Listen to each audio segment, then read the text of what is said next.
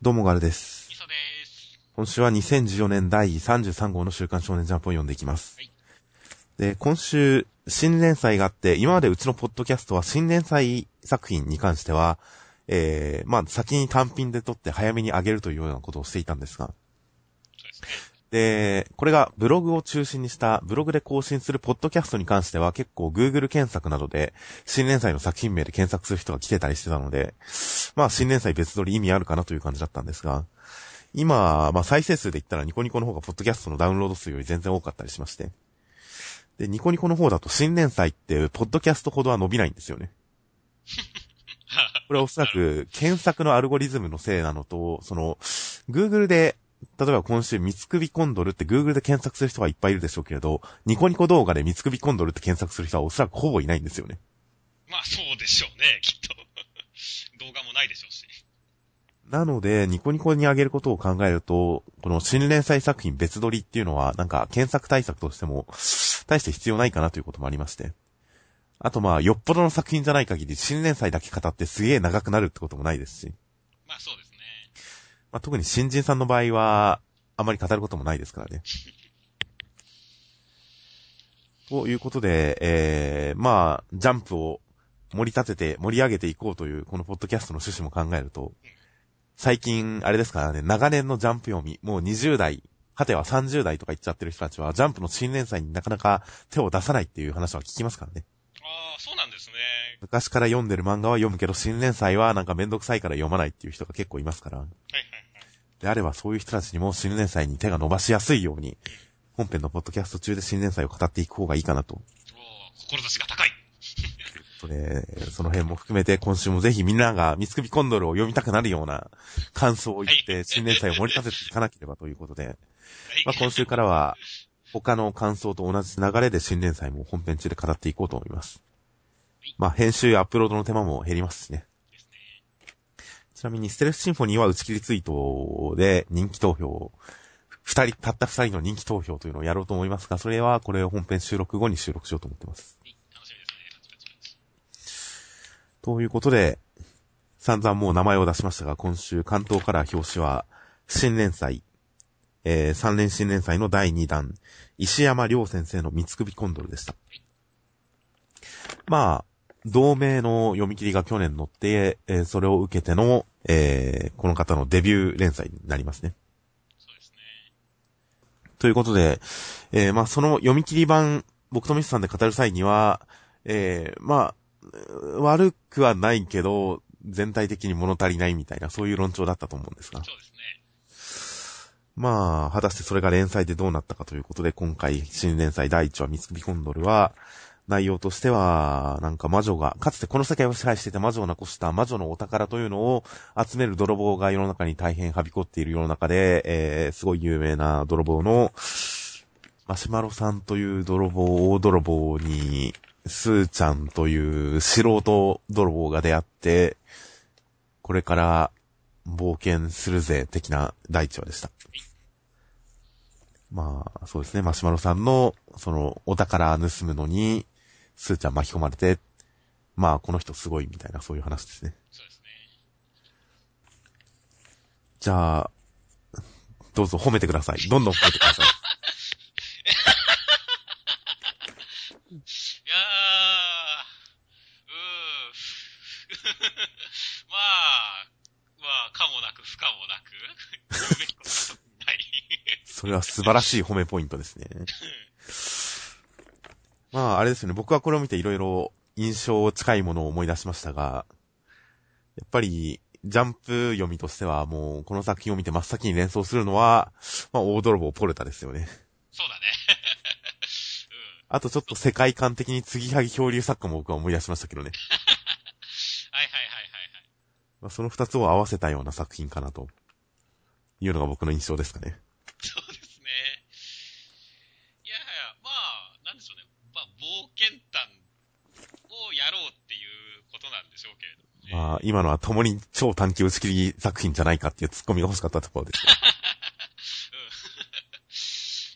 まあ、でも実際あれを思い出しましたよ、いろんな面で。あれらを。そうなんですよね。こう、まあ、いい意味では本当になくて、まあ、実力不足な感じが すごいするんですよね。そうですね。あらゆる面で、まあ、そうですね。まあ、まず目につく点で言えばやっぱ画力が、画力が決して上手くはないですからね。そうですね。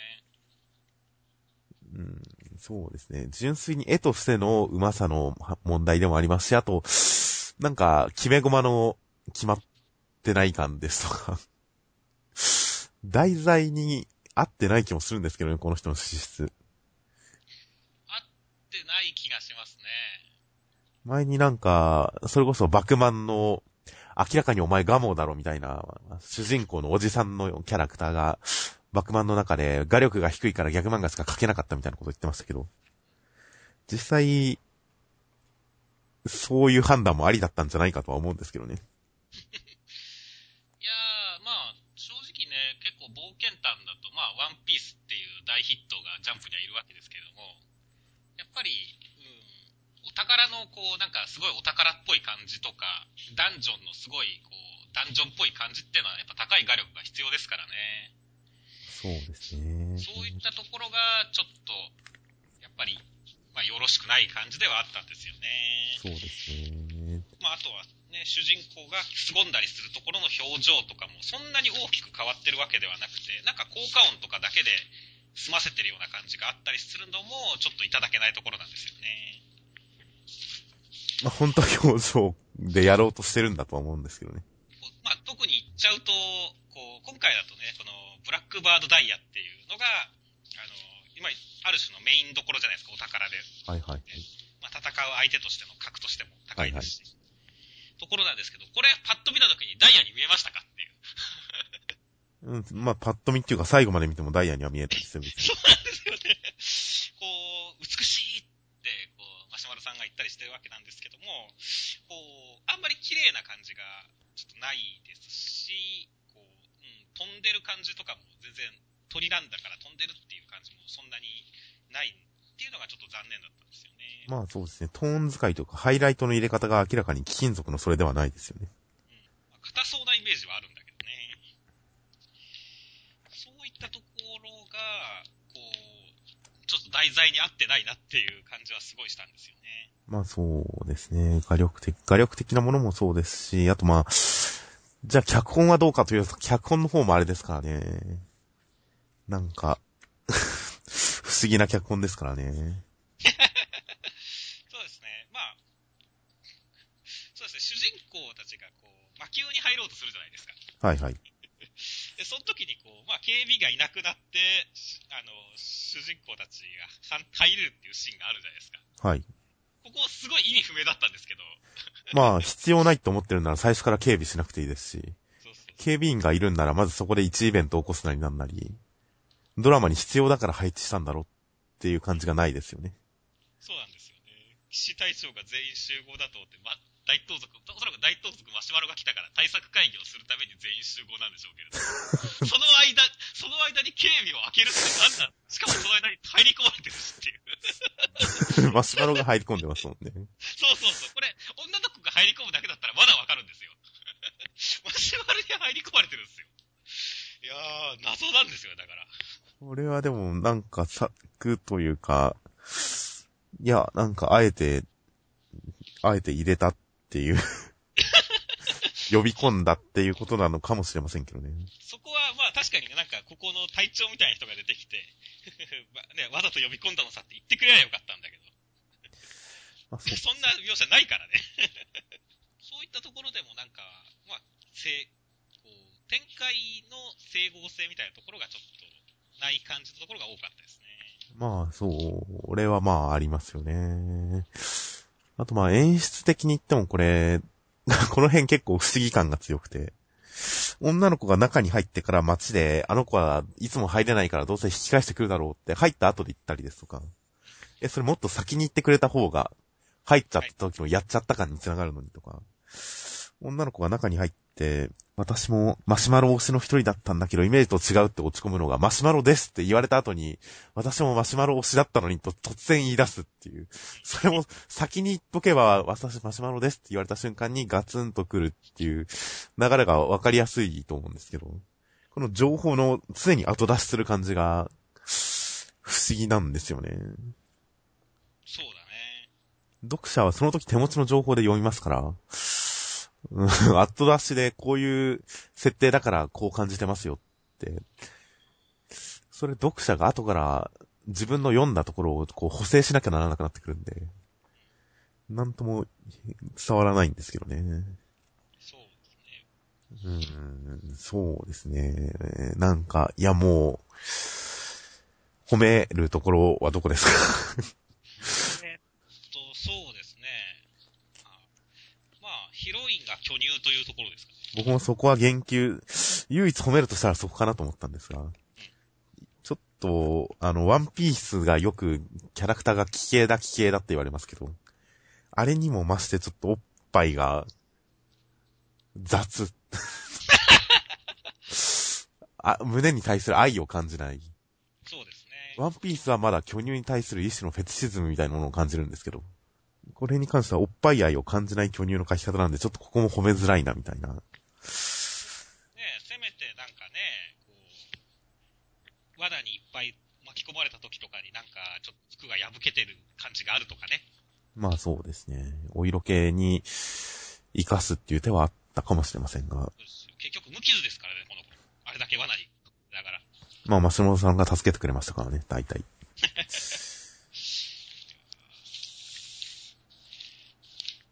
という、まあ本当に褒めるところを一生懸命探し続けたんですが、きっと褒めるところあると思うんですけど、僕の実力では見つけ出せませんでしたね。そうなんですよね。せめてなんかね、女の子がね、この、最後、こう、ダイヤ落と落とすじゃないですか。ああ、はいはいはい。ここもなんか、なんか、意図せず落としたみたいなギャグにするんやったら女の子がちょっとなんか最後、ね、なんかしてダイヤを落として、こう、私だって泥棒の端くれなんだからね、とかって言ってくれたりすると結構気持ちよかったと思うんですよね。ああ、なるほど。正義の盗賊になるっていうまあその上でマシュマロさん実は分かってましたよ展開でもいいですしね。っていう風にすればよかったと思うんですけどもね。まあそうですね。あっさり落としちゃったりしてるんで、なかなか褒めづらい感じですよね。まあそうですね。まあ、そんな風に掘っていったらもうキリがないですけどね、この作品。ちなみにすごい一周してあれですけど、最初に類似作ががあるっていう話をしたときに、大抵の人はマギを思い浮かべたかもしれませんが、あはいはい。あれと見比べるのはかわいそうなのでしませんが。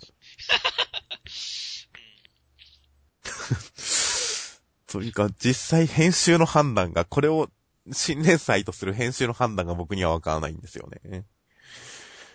こんな真っ向否定をするってもう、東京ワンダーボーイズ、東京ワンダーボーイズの時でも僕は褒め続けましたからね。うん姿勢は悪くないっていう。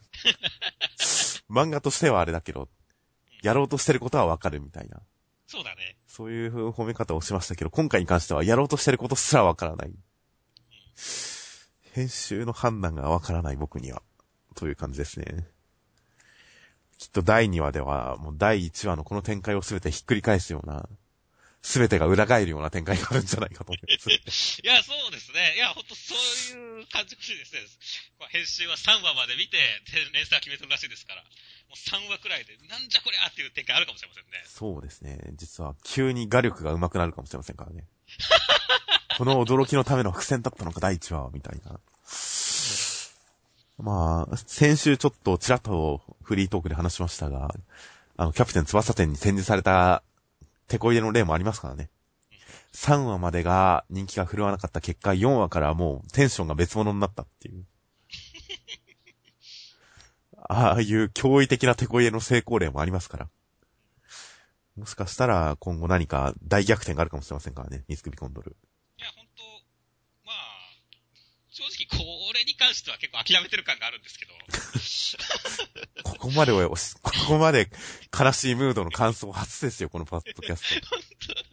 ただまあ、石山先生、まだ新人ですし、この、いや、本当やっていく中で何か掴んで、次につなげる何かを掴んでほしいなと思いますよ。まあそうですね。いや、毎週もう、おっかなびっくり怖いもの見たさで読んでいきますよ。なんかすげえ、すげえ大逆転があるんじゃないかと思いながら見ていきますよ。そうですね。いや、大逆転は本当あってほしいですね。ということで、新連載、三つ首コントでした。はい。楽しみです。来週以降どうなるか。では続きまして、おなんと、掲載順2番目ですよ、2番目。すごいですね。ちょっとびっくりしましたもん。ページめくって。なんでこう、2番目なんですよね。すごいですよね。第1話だから、すごいやっぱ人気あったんじゃない。うん、そうですね、アンケートの反映。先週がかなり下の方になったんですけど、掲載順はまあ、正確に人気を完全に正確に反映してるわけではないとは言いますから、実際どういう要因なのかわかりませんが、2番目、日の丸相撲です、川田先生。えー、第8話として、実は佐田くん、鬼丸くんが相撲を始めるきっかけ、そして相撲にもう骨をうずめる決心。自分の一生の競技とするきっかけというのが鬼丸くんでした。牛尾くんでした。ということで、えー、牛尾くんを挑発するような立ち回りをしつつ決勝、えー、牛尾くんと佐田くん戦いになりました。すごい、どうなるっていう展開でした。いやーサクサクいっていいですね。いや、よかったですね。あと、佐田くんの必殺技、上限の月とかもなかなか、この見開きも好きですよ、僕は。いや、いいですね。この、周りのなんか、こうね、え？額縁みたいな感じ？はいはいはい。もうすごい良かったですね。演出として。そうですね。あと、この足をザーって引きずる、ちょっと半身をひねる感じの、なんか煙ですとか、その軌道を描いたりというのが、この、えー、上手出し投げというのの勢いをちゃんと表現できてていいんですよね。そうですね。このそ引き足の勢いが、投げの勢いに繋がってる感じがして、なかなか見てて気持ちのいい絵でしたね。そうですね。いや、ちゃんと必殺技っぽい感じが出てていいですね。はいはい、かっこよかったです、これは。最後の立ち合いの始まりも良かったですね。この二人の睨み合いから始まる、いきなり頭でこう、打ち合うという。そうだね。いやー、この立ち会い前のこの殺気立ってる迫力の絵は、いいですね、本当この見開き。いいですね。相変わらず勝ち見煙が出てますが、このオーラ感いいですね。いやー、ほんとなんか、ここまで、大関さんやゆうまさんの展開っていうのはまあ、お話としてスポーツものの典型を踏んではいましたが、やっぱりあまり派手さはなはなかったので、今回ぐっと派手になって、ああ、やっぱ、日の丸相撲、この感じがいいなって思いましたよ。そうですね。いややっぱ主人公が戦うっていうのがいいですよ。まあ、ストーリー的にも今回、まあ、一応お互いに昔から意識していたっていう形の回想が相互に挟まるわけですが、なんかこう、日の丸くんが佐田くんのことを見てて、こう、は、こう、悔しがってた、はがみしていたっていう、それに関しては、まあ、大してそれほど、まあ、そうなのかもなっていう感じでしたけど、佐田くん、何でもスポスポーツできたのが、もう相撲に取り憑かれたきっかけが鬼丸くんっていうのは結構良かったですよ。はいはい。この勝負が始まるにあたって、いきなり、いきなりというか、かなり因縁づいた感じが増して、僕はいい回想でしたよ、佐田くんに関しては。いや、いい回想ですね。まあ、対比にもちゃんとなってますしね。そんな、それにセリフも、そんな回し姿でもかっこよく見えたら、そいつはきっと本当にかっこいいやつなんだろうな、っていうセリフもすごい良かったですね。まあそうですね。ある意味、この佐田くん自分の見た目がいいから何やってもチヤホヤされる。キャーかっこいいって言われてると。それを、あえて相撲、相撲で女の子がドン引いてるわけじゃないですか。うん。ここに居場所を見つけたっていうのもそれですよね。自分の見た目でキャーキャー言われないっていう相撲なら。まあ、あの、スポーツ記者さんは完全にキャーキャー言ってましたが。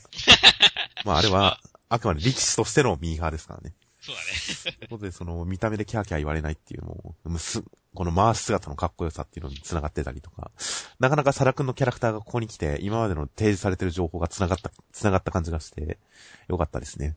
そうですね。一気に魅力増しましたね。どっちが勝つんでしょうね。展開的に。まあそうですね。なかなか、今まで日の丸相撲始まっても、大体、ちょっと予定調和感がありましたから、常に。今回どうなるかわからないっていう意味も含め、またこの二人の、えー、今までに見せたこの二人の必殺技演出とかもやっぱりかっこよかったんで、その辺も踏まえた上での、この戦いがどう決着をつくか、どう必殺技が出てくるのか、どういうかっこいい駒が出てくるのかっていうのは、純粋にもう来週が楽しみで、日の丸相撲第8話に来て、今までで一番来週は楽しみな感じになってますよ。いや、そうですね。いや、僕もそれは本当同意ですよ。いやー展開もね、ちょっと裏切、いきなり裏切った感じになってますね、大方の予想からね。つ突っ張りっていうね。ああ、確かに。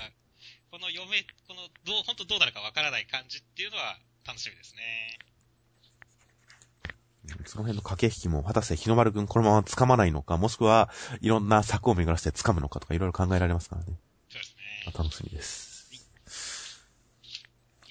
では続きまして、メディア化記念のレインボーロー、レインボー殺しをジャンプコミック実感発売中。お台場新大陸、コロ先生ショップスタート直前センターから暗殺教室でした。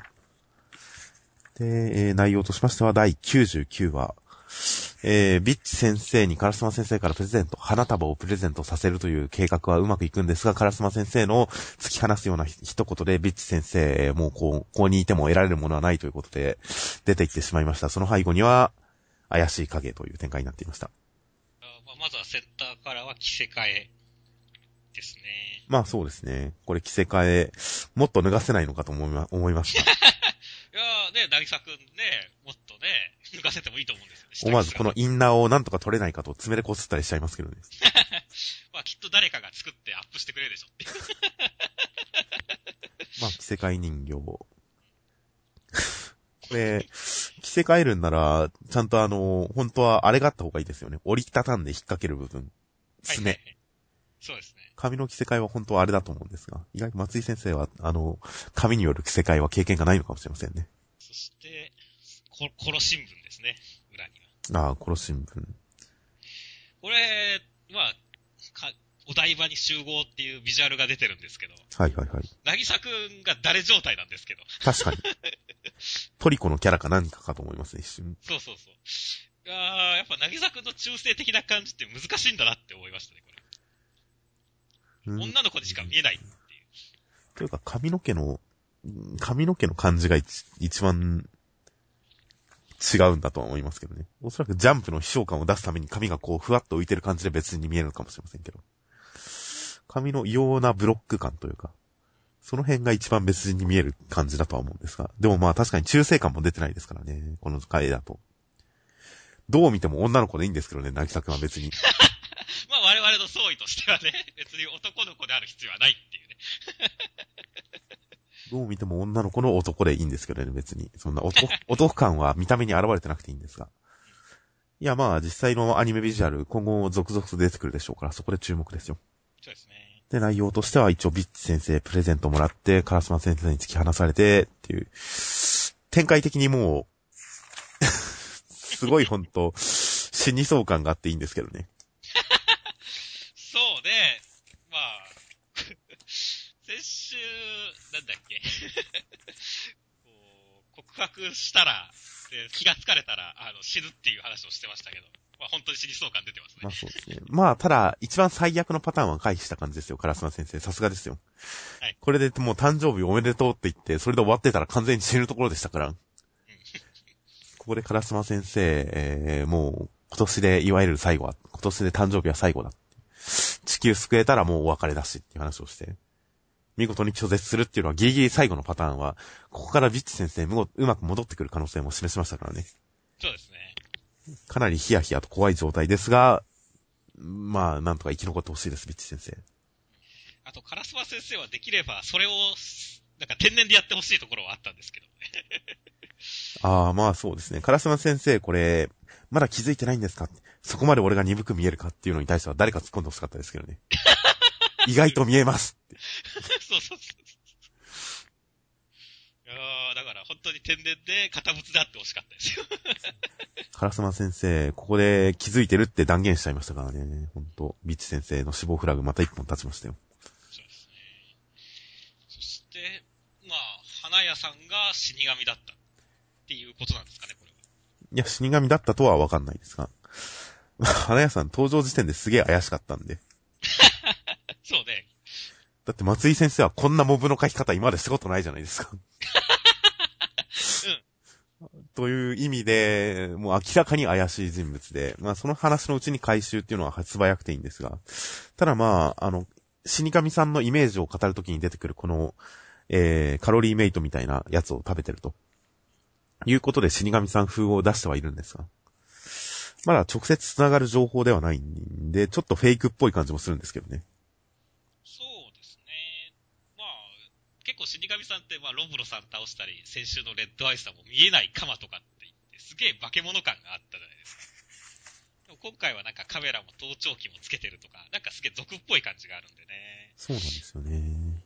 なので、以前に死神さんの話した時に出てきた、モニターで教室の中を覗いている、このカロリーメイト風の何か食ってる人っていうのはこの人なのかもしれませんが、死神さんはまた別にいそうな気もしますね。実際どっちなのかっていうところも含めて、ちょっと期待ですね。そうですね。松井先生の作品なので、特にいろんなどんでん返しとか、実はこの人だったのか設定とか思っちゃいますからね。まあ本当だからビリビリビリってこの、花屋さんか、体、皮破って、なんか中からシックスみたいなの出てくるかもしれないしね。ああ。いや、まあ、さすがにそれは微妙な、だと思うので、ビリビリビリってやるんであればもっと別の人だと思いますが、自衛隊の一人とかなのかもしれません。カルサン先生、部下とかなのかもしれませんが。まあ、まだ死神さん関係、謎が多いんで楽しみです。では続きまして、サイクソン災難の第107回美術館、ロンドンの美術館に、えー、サイ君とカイドウと粘土が行ったんですが、そしたら、粘土の落書きが現代アートとしてもてはやされて、その、絵を、カイドウの絵にすり替えたけど、それはそれで評価されましたという展開でした。はい、最初一瞬兄がフォローされるかと思ったんですけどね。そうね、兄貴、あげ会かなとは思ったんですけどもね。兄貴はもうギャグの一つも言いませんでしたね。うん、何のフォローもあれ、なかったのは残念です。そうね、美術界、促しただけっていう。そうですね、美術館も別にこれロンドンである必要ないですしね。うん。普通にみんな言葉通じてますしね。そうね。粘土とか全部通じてるからな。エクセレンこれは多分館長、てか日本語って言ってますから、もう周りは日本語で喋ってるわけで、本当、なぜこれロンドンを舞台にした話、これロンドンを舞台にした話である必然性もないですしね。帰ってきてもよかったよねって。なんかいろいろ肩透かしを食らった気はしますが、今回のエピソード。うーん。オチもなんか佐伯くんがすり替えてやれやれって言ってますけど、すり替えようがすり替え前が別にどっちでもいいじゃんぐらいのオチに感じましたからね。まあ、いや、そうことなんじゃないですかね。だから、なんだろう。結構、まあ、粘土の絵が評価されるっていうのは、粘土のキャラクターから見ても、なんかありそうな感じがあって、はい、はい。いいんですけど、まあ、カイドウのやつも最後評価されちゃうじゃないですか。そうですね。これって、なんだろう。結局、芸術なんか大したことないよっていう、なんか佐伯先生の、あの、麻生先生の現代アート批判にしか見えないんですけどっていう。そうなんですよね。ギャグじゃなくて、ただの、なんでしょう。まあ、僕としては内容がないっていうふうに思うんですが、ラストに関しては。でも、あえて意味、意味付けをするとするなら、風刺でしかないですよね。そうだね。まあ、サイクスもここからだんだん小遣いみたいに風刺要素を盛り込んだ、ギャグ風刺漫画になっていくのかもしれませんが。それは、なんか望むところではないな。かぶっちゃダメじゃん。一個の雑誌の中で方向性が。まあ、このうちに関しては本当、どうでもよかったですね、正直。財布もわざわざこんなことしなくていいのにと思いましたけど。この現代アート感もなんかすごい偏ってますが。まあ、あと中盤一応カイドウが一応現代アートに色々と小難しい理屈をつけるっていうのがギャグなんですが。これ、意外とカイドウはちゃんとスラスラ言えてますからね。うん、ここは失敗するべき、失敗するというか、わけわかんないこと言って面白いとかそういう展開もできたと思うんですが。意外と、ちゃんとしたこと言ってますからね。そうだね。むしろ、佐伯くんのツッコミの方がやぼったい感じですよ。そうだね。結構だから、なんか焦点が定まらない感じになっちゃいましたね、今週。まあ普通にこいつら仲良くていいなって読むのがただ一番いいのかもしれませんね。はいはい。ああ、意味付けしないでねって。もしかしたら。うん、まあ、ああ、でも今回中二病描写の中でその解説するっていう点に関してはうまくいきすぎて別に面白くないなと思いましたけど、絵の前で、は、俺どのくらいこの絵の前にいた ?10 分くらい、また入っちまった。この感じはちょっと中二病あるあるとして面白かった気がします。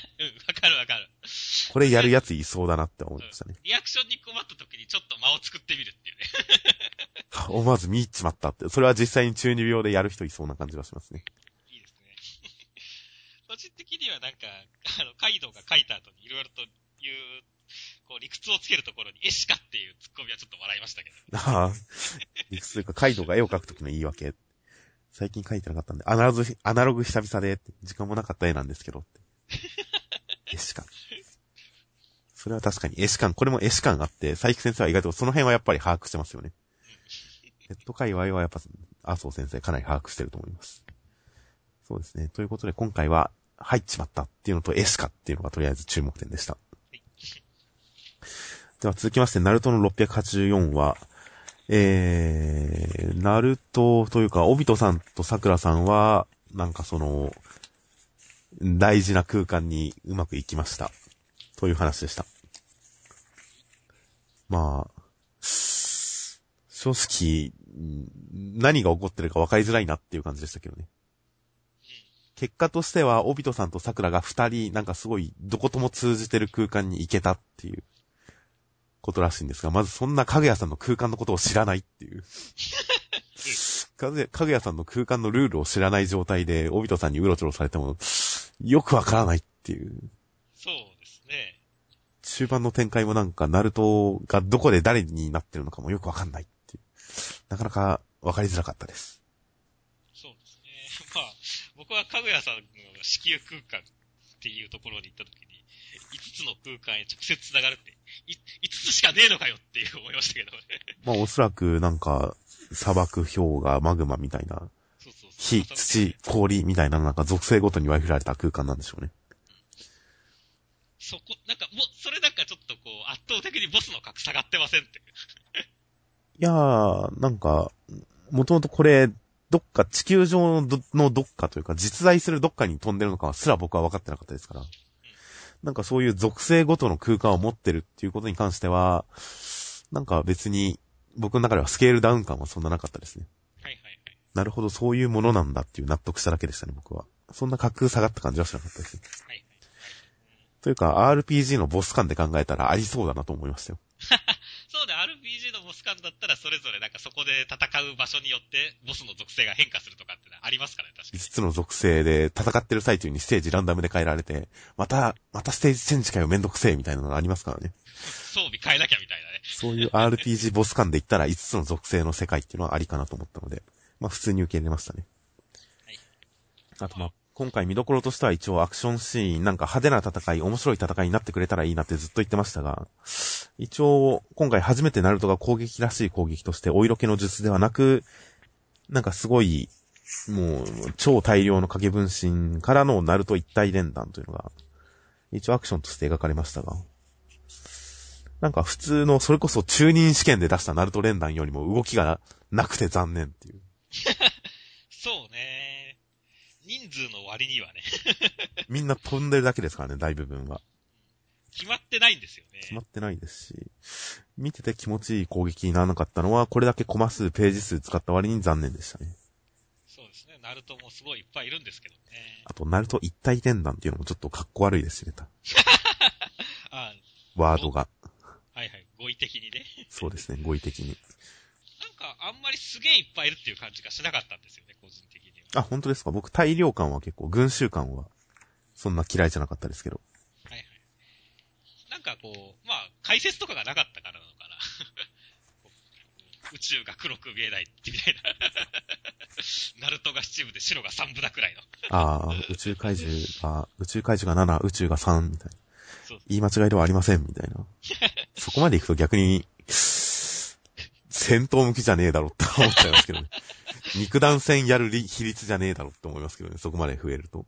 いや、まあほら、なんか、ここはもう俺の空間だってばよくらいのこと言ってますから、それくらいのなんか、本当に、ね、いつも、なんだろう、たくさん感があってもよかったんじゃないかなとは思うんですけどね。肉弾戦やるからには、この、お互いに、準備運動をするんで、両手を広げて感覚を取ってくださいぐらいの範囲でいいと思いますけどね、別に。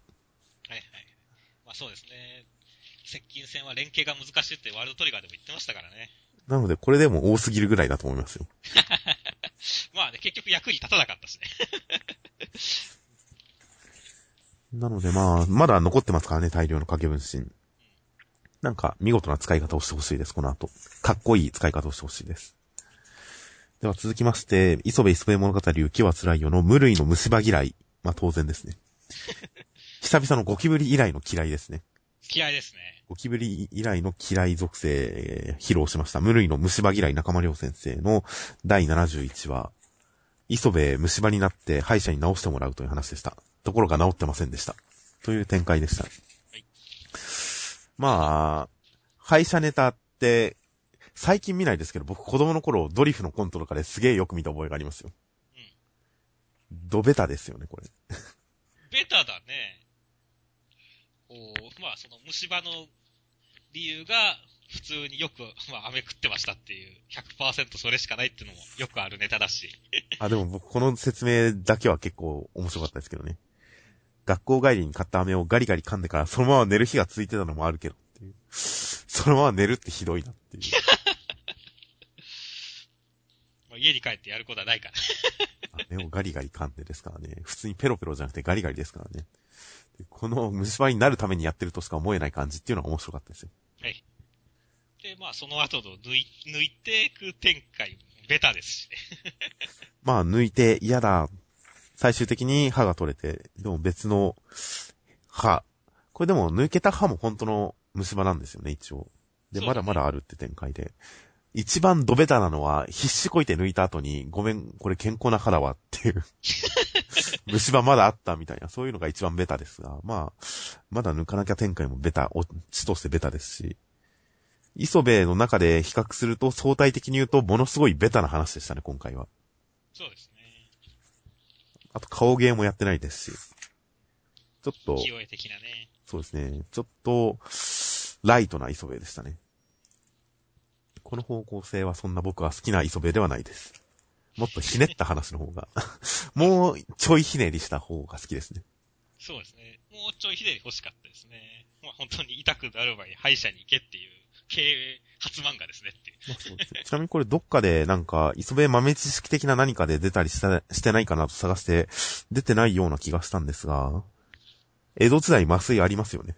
うん、ありますね。ちょっと大パーツ的な、世界でもう、あの、中国の三国志時代のカダさんを除けば世界初の麻酔という。ありますね。まあ、僕も麻酔のせ最初ってなんだろうと思った時に、あの、蒼天航路で見た、まあ。全身麻酔をしたっていうケース、あれがあるっていう。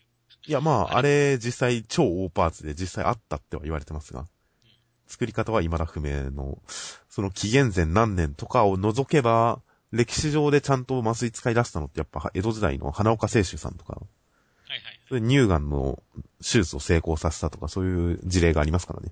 ここはじゃあ、本当この磯部、いつもなんかそういうところは結構ちゃんとしてる、時代交渉がちゃんとしてる磯部ですら。いや、欄外でちょっとちらっと言及してるものだと思ったんですけど。ということで、一応、い言うだけ言っておきました。麻酔あるからどっかでその欄外注釈みたいなのあるかと思ったらなかったのは意外でした。で、端末の方は、磯部磯部物語浮きは辛いよの、無類の玉好き。玉じゃないんですね。無類の玉好き、中間良先生による第72話。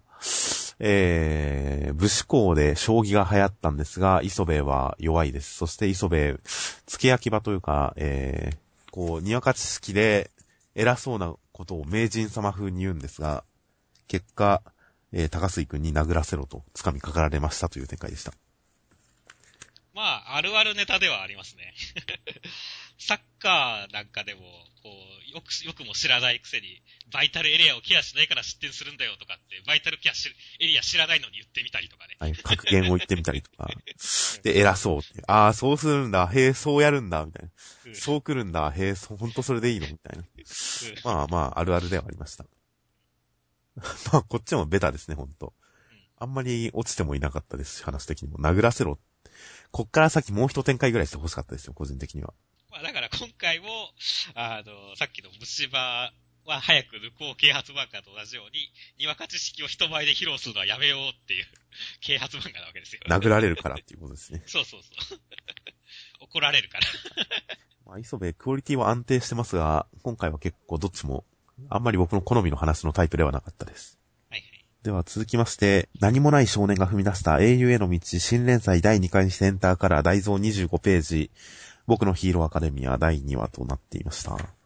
第1話は相変わらずネットで読めます。そして、えー内容としましては、えーこのデク君、このデク君、えーオールマイトさんに認められ、そのヒーローの登竜門 UA 高校に入試するためにも、このオールマイトさん実は彼の能力、個性というのは他人に継承するものであって、その継承をデク君にさせてくれる。そのためには肉体作り。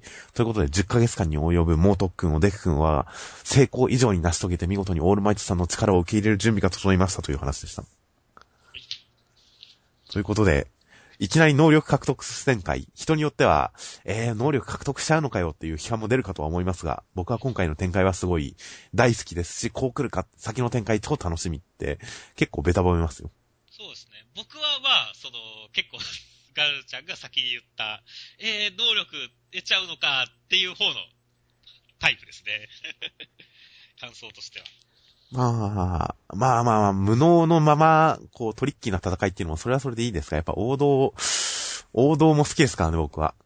こうなってくると主人公が代々継承されてきた偉大なる巨大な力を内に秘めてるけど使いこなせない。で、そばには、えー天然天才同級生がいるみたいなことを考えると、ちょっとやっぱ、ナルトにも通じるような王道展開になってきましたからね。はいはいはいはい。あ、なるほど。確かにそう考えれば、すごい王道ですし、確かに、良さげですね。主人公の能力披露までのスパンが結構長いのが、あの、ちょっと変わってはいますが、やっぱ最初弱い主人公が能力を使って他の人が驚くような超能力を得るって言ったらやっぱ、極端な話、ワンピースだってそういう話なわけですからね。最初弱い主人公が特殊能力獲得して最後強くなる。ということで、ワンピースもナルトもそうであるっていうぐらいの王道をやってきたっていうのに関しては僕は結構、いいなと思いますよ。熱い展開を期待してますよ、本当そうですね。まあ、それのための資格みたいなものがね、本人、この10ヶ月の特訓とか、前回のね、あの人、能力がなくても人を助けに行くっていう心持ちとかで、そういう資格が、もうちゃんと持ってるっていうことは読者には完全に示しましたからね。はいはいはい。この特訓描写は本当良かったですからね。成功以上。最初はこう無難な特訓を課されるけれど、このそれじゃあもうナンバーワンになれないっていう、あなたのようになりたいってもっと目指すところが超高いから、だからすごいスパルタ、自分で頑張っちゃうという努力の天才型主人公。努力の天才型主人公っていうのもやっぱもう王道の中では一番好きですからね。ただの天才型よりもすごい好きですからね、僕は。はいはいはいはい。そ努力の天才型主人公としても発揮したんで、すごいデク君好きになりましたし、肩入れして気持ちよくもなりましたし。いやー、ということで、第2話の展開すごく良かったですよ。まあ、髪の毛を食うっていうのは、確かにちょっとあれっていう感じではありましたけど。思ってたのと違いすぎる。まあ、この辺もちょっと裏を読むと DNA を取り込めるなら何でもいいっていう、ちょっと陰夢的なネタを仕込んでるんですかね。え、そっち？DNA を取り込むなんて言ったら性的なことしか思い浮かばないですあが、まあなんかね、そういう薄い方が出ちゃうんですか？ちょっとこの辺に下ネタも隠されてますね。などなど。いや、まあ僕はむしろ、なんでしょう。そのうちオールマイトさん誰かに食われて能力取られんじゃねえくらいな。いや、そういうものではないんじゃないですか？あ継承っていうからには、無理やりはダメじゃないですか、おそらく。あはいはいはいはい。そう。あなるほどね。そういうことか。ま あでもできればね、限界師範がユースケになんか渡したみたいな、なんか、一台っぽいの欲しかったですけどね。まあ、どっかしらでもう一段階、どんどんステップ踏んでいく形になると思いますけどね。はいはいはい。いやーまあ、ステップを踏んでいくっていうのは、なんか、これは第一段階だみたいな。次からは髪の毛10本くらい食って、第二段階に移行するみたいな、そういう感じですか？いや、まあ実際、髪の毛食うかどうかはともかく、どっかで本当の意味で能力継承的なのはかっこよく行われると思いますよ。僕はてっきりその、まあ、能力継承に関してはこれで終わりだと思ってたんで、で、おそらく主人、と思ったんですよね。ああ。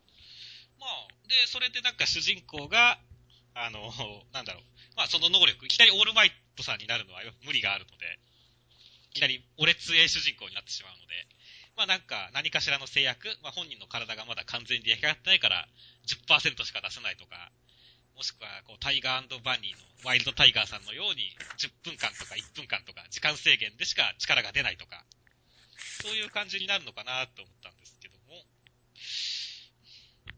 ラルちゃんのは今の話だとちょっと違うような感じなんですかね。いや別にナルトのキュービの力のイメージで本当いいと思いますよ、別に。はいはいはい。最初のうちから強いけれど、完全に使いこなす人はいなくて、そのうちに、クラマさんと契約して、父親から託された力を受け取ってみたいな。お前の中にずっとあったんだよ、みたいな。ああいうもんの、ああいうイメージですけどね。ああ、なるほど、なるほどね。まあ、いちごくんが、こう、なんか、ざ自分、残白と の、自分の中の残白と話をするみたいな、そういうのがあるっていうことですね。そういう感じになるんじゃないかなと思ってますよ。はいはいはい。まあ、基本は身体能力らしいですが、オールマイトさん。まあ、力、基本は身体能力の極限まで高められた身体能力ってことですが、これ、オールマイトさんももともと無個性だったのかどうかまだはっきりわかんないじゃないですか、描かれ方的に。そうだね。無個性だったっぽいけど、必ずしもそう言及はしてなかったりするので。どうも、は比率で言ったら無個性であった可能性の方が高そうな書き方してる気はするんですが、個人的には、歴代それなりに個性あったけど、デク君が初の無個性ヒーローであってほしいんですよね。はい、はい。無個性オールマイトさん。力を継承してきた中でも無個性なのは彼が初ぐらいの特別感があったら、で、最終的にそれをこう自分の利点として使っていけたらかっこいいなと思うんですけどね。無個性だったからこそみたいな。という、もうこの辺は完全に妄想の話になってしまうんで。普通に感想が聞きたい人はもう聞き流してくれていいんですか、別に。いやー、この辺、無個性で、それで最終的に僕は無個性だったからち戦えるんだぐらいのところまで行くとかっこいいなと。このオールマイトさんを倒した敵っていうのもいるわけじゃないですか。いますね。オールマイトさんの後輩的な位置づけだけだったらまだそれほど因縁はなかったんですが、今回オールマイトさんの力を継承すると、やっぱりその、もう歴代最強である、このワン・フォー・オールを手にした中で歴代最強であるべきオールマイトさんでも勝てなかった敵。というのに、その力を引き継いだデクが立ち向かうっていうこの因縁感が超強まったわけですよ。はいはいはい、そうですね。で、もしかしたらその敵もなんか無個性関係の敵なんじゃないかとか。いわ、いわば球磨川くん的な、マイナス方面、個性に対するカウンター個性的な能力者だったりするかもしれないじゃないですか。あるいは個性消しの能力者かもしれないじゃないですか。そうですね。そしたらデク君、個性なくなっても努力が残ってるから、努力で培ったものだから戦えるみたいな。こう、そういうなんか、デク君が無個性だったことが一転してメリットになるような展開も期待できるので、もういろいろ勝手にいろんなことを想像して、もう熱くなってますからね。楽しみですよ。それだけは期待が持てる1回目と2回目だったってことですよね。まあまだ学園パート、メインになるであろう学園パートが始まってないんで、まあ実際この話どういうルーチンで回していくのかっていうのはわからないですから、実はまだ、まだ評価を確定しづらいところはあるんですけどね。そうですね。まだ1話2話で言えばまだ読み切りとしての面白さに近いものもありますから。連載としての面白さっていうのがどうなってくるかに期待です。では続きまして、ニセ恋の第、えー130話取材ということで、新聞部の、えーというかアニメ情報を頻繁に読者に流してくれているキキミミコさんが、なんと作中に登場して、ラックンと千トゲに取材をして、実は二人はニセ恋なんじゃ、周りの女は全員ラックンに惚れてますが、みたいな取材を刊行しました。という話でした。あまあ、メタ的なキャラ出てきましたけど、いい仕事しましたね。まあ、いくらなんでも読者しか、読者しか知らなそうなことをズケズケ言い出すのはどうかと思いましたけどね。台風の日に部屋に上がってアドレス交換とか、豪華客船では下着姿まで見せつけていたとかね。この辺まで言いだ言い出すとちょっと引きかねない。いやでも、それをみんなに伝えてくれるっていうのはいい仕事だとは思いますけどね。何かしらの法に触れないレベルの理屈が欲しかったですけどね。はいはいはい。こういう風にして情報を入手したんですよっていう。実はあの、小野寺さんの母親と繋がってるだとか、はいはいはい。フロードと繋がってるだとか、そういう意外な人脈とかそういうのをちらっと見せてくれたら、それほどメタにもならずに、素直に受け取れて、かつ法にも触れてなくて安心できたりもしたんですけどね。私のお父さんは FBI なんですよ、みたいそこまで行くと法に触れるじゃないですか。な。なるほどね。まあ、ニセ恋のこの一人一人キャラクターが出てきて一ネタかましていくっていう展開は僕好きな構成なんですが、ニセ恋において。でも、もう、MT さんが出てきた時点で、立花まりかこと MT さんが出てきた時点で、もう僕はすごい胸が痛くなりましたけどね。口ではこう言って、顔では笑いつつも絶対心では泣いてるんだろうなっていう。あ、だから見せられないんだね。いやいや、顔では笑ってますけど、ちゃんと。千棘のことに関しても遊びは、殿方には遊びは必要ですし、いつか私のところに、最後に私のところに帰ってくれればいいんですよっていうことを言ってますが、もう心では絶対泣いてますからね。まあ、マリさん泣いてるですね。胸が超痛かったですよ、ここも。特に楽に関しては最後にマリーさんのところに帰っていくっていう気持ちがないわけですから。それに対して他で遊んでても最後には私のところに帰ってくれればいいんですよって言って、心では泣いて過去で笑ってという、もう見てられないくらい悲痛なシーンでしたね。そうですね。あとまあ、キャラ別のネタで言えば、まあ、舞子くんのモザイクはもっと卑猥な感じにしてもよかったというか、もっと大きく舞子くんモザイクかけてもよかったと思いますが。いや、もう全身モザイク。古代兵器ブリオンかっていうくらい。まあ、あれも全身じゃないですけど。などもありましたが、あと、やっぱり良かったのは、やっぱちとげちゃんですね、なんだかんだで。今回、ちとげエピソードでしたが、ちとげちゃんの、えー、涙目恥ずかしがり赤面告白っていうのはなかなかいい絵でしたよ。いい絵でしたね。いや、これが本当にだからいい仕事しましたねっていう根拠ですよ。ちゃんと録画もしましたしね。というので、まあ、今回はこれに関して、これがあるだけでもちょっと今回は価値のある1話でしたよ。では続きまして、配給の第117話、えー、カラスノと枠谷南、枠南高校、かなり接戦を繰り広げる中、ここぞという場面で、なんとかカラスの一歩先を行くんですが、結果、引き換えに大地さんが負傷をしてしまいましたという展開でした。じゃあ、まずは、ま、枠谷南の、この中島健さんの、このいかにいやらしいやつかっていう、いかにいやらしいスパイクを打つかという話が出てきて、そこから、まあ、大地さんを上げる展開も含めて、この中島さんの苦労の時短キャラが説明されるという。ここすごい良かったですね。よかったですね。俺は昔から自由人、ジュラシックパークで生き延びてきたんだ、つって。家がジュラシックパークなら、ここはまだせいぜい動物園、苦労の時短を舐めんじゃねえっていう。はいはいはい。妹の世話の階層っていう意味でもいいですね。自由な妹。そして、妹の目を隠すっていう、両親のラブラブを妹の目を隠すという、この配慮。それはそれでなんか盗作的なエロスを感じますけどね。というあたりも良かったですし、中島さん。で、かつ今回この中島さんが、中島さんのこのポジションを説明すると同時に、やっぱ中島さんと大地さんのお互いをちょっと意識してる感じとかがチラチラ出てくるのがいいですからね。ちょこちょこ挟まれますね。お互いの仕掛ける精神的な相手に対する揺さぶりとかを交わしたり、あるいは相手側でちょっとうまいことやってるのを見たりという、この、お互いの同じタイプのスタンド感というのが、やっぱり第一さん上げにも繋がってますからね。意外とスポーツ、スポーツ漫画では意外とやっぱあり、ありますからね。同じタイプのキャラクターを出すことによって、そのキャラクターの個性を引き立てるっていうのはありますから、そういう意味でも今回第一さん上げが極まっていき、そしてですよ。そしてですね。これでもちょっと最後どうなったかわからないんですよね。全くわかんないですね。もう完全に野安さんの背中で何してるか完全に隠してますからね。うん。そうなんだよね。だから、結構衝撃というよりもなんか混乱っていう感じだったんですよどういうことどういうことみたいな。まあ、それで引っ張るための表現でしょうね。まあだからそういった意味では成功してますよねっていう。全くわかんないんですよね。これ、大地さんがボールに触れてるかどうかすらわかんないですからね。正直。まあ、触れてはいない。まあ、大地さんがカバーした後に野安さんが上げて、誰かが最後触るんですよ、そのボールに。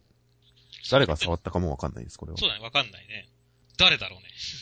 ああ、でもあ、周りのシーン見ると、朝日さんも立ってるし、月島も立ってるし、田中さんか。そうですね、竜さんと大地さんが、ボールに飛びついてる感じっぽいですね。じゃあヘッドバットか？な？田中先輩の頭が硬すぎたってことですか。いや、実際どうなってるかわからないっていう、その、危険度の高さが読めないっていうことも含めて引っ張ってるんだと思うんで、それはまあ、来週だと思いますが。そうですね。だから最悪の可能性としては、今回の試合だけではなく、今後も退場っていう可能性すらありますからね。ネイマールの腰に膝蹴りみたいな感じかもしれません。ああ、そうですよ。決勝に間に合わないってことかもしれませんしね。腰に膝蹴りなんてしてたんですか？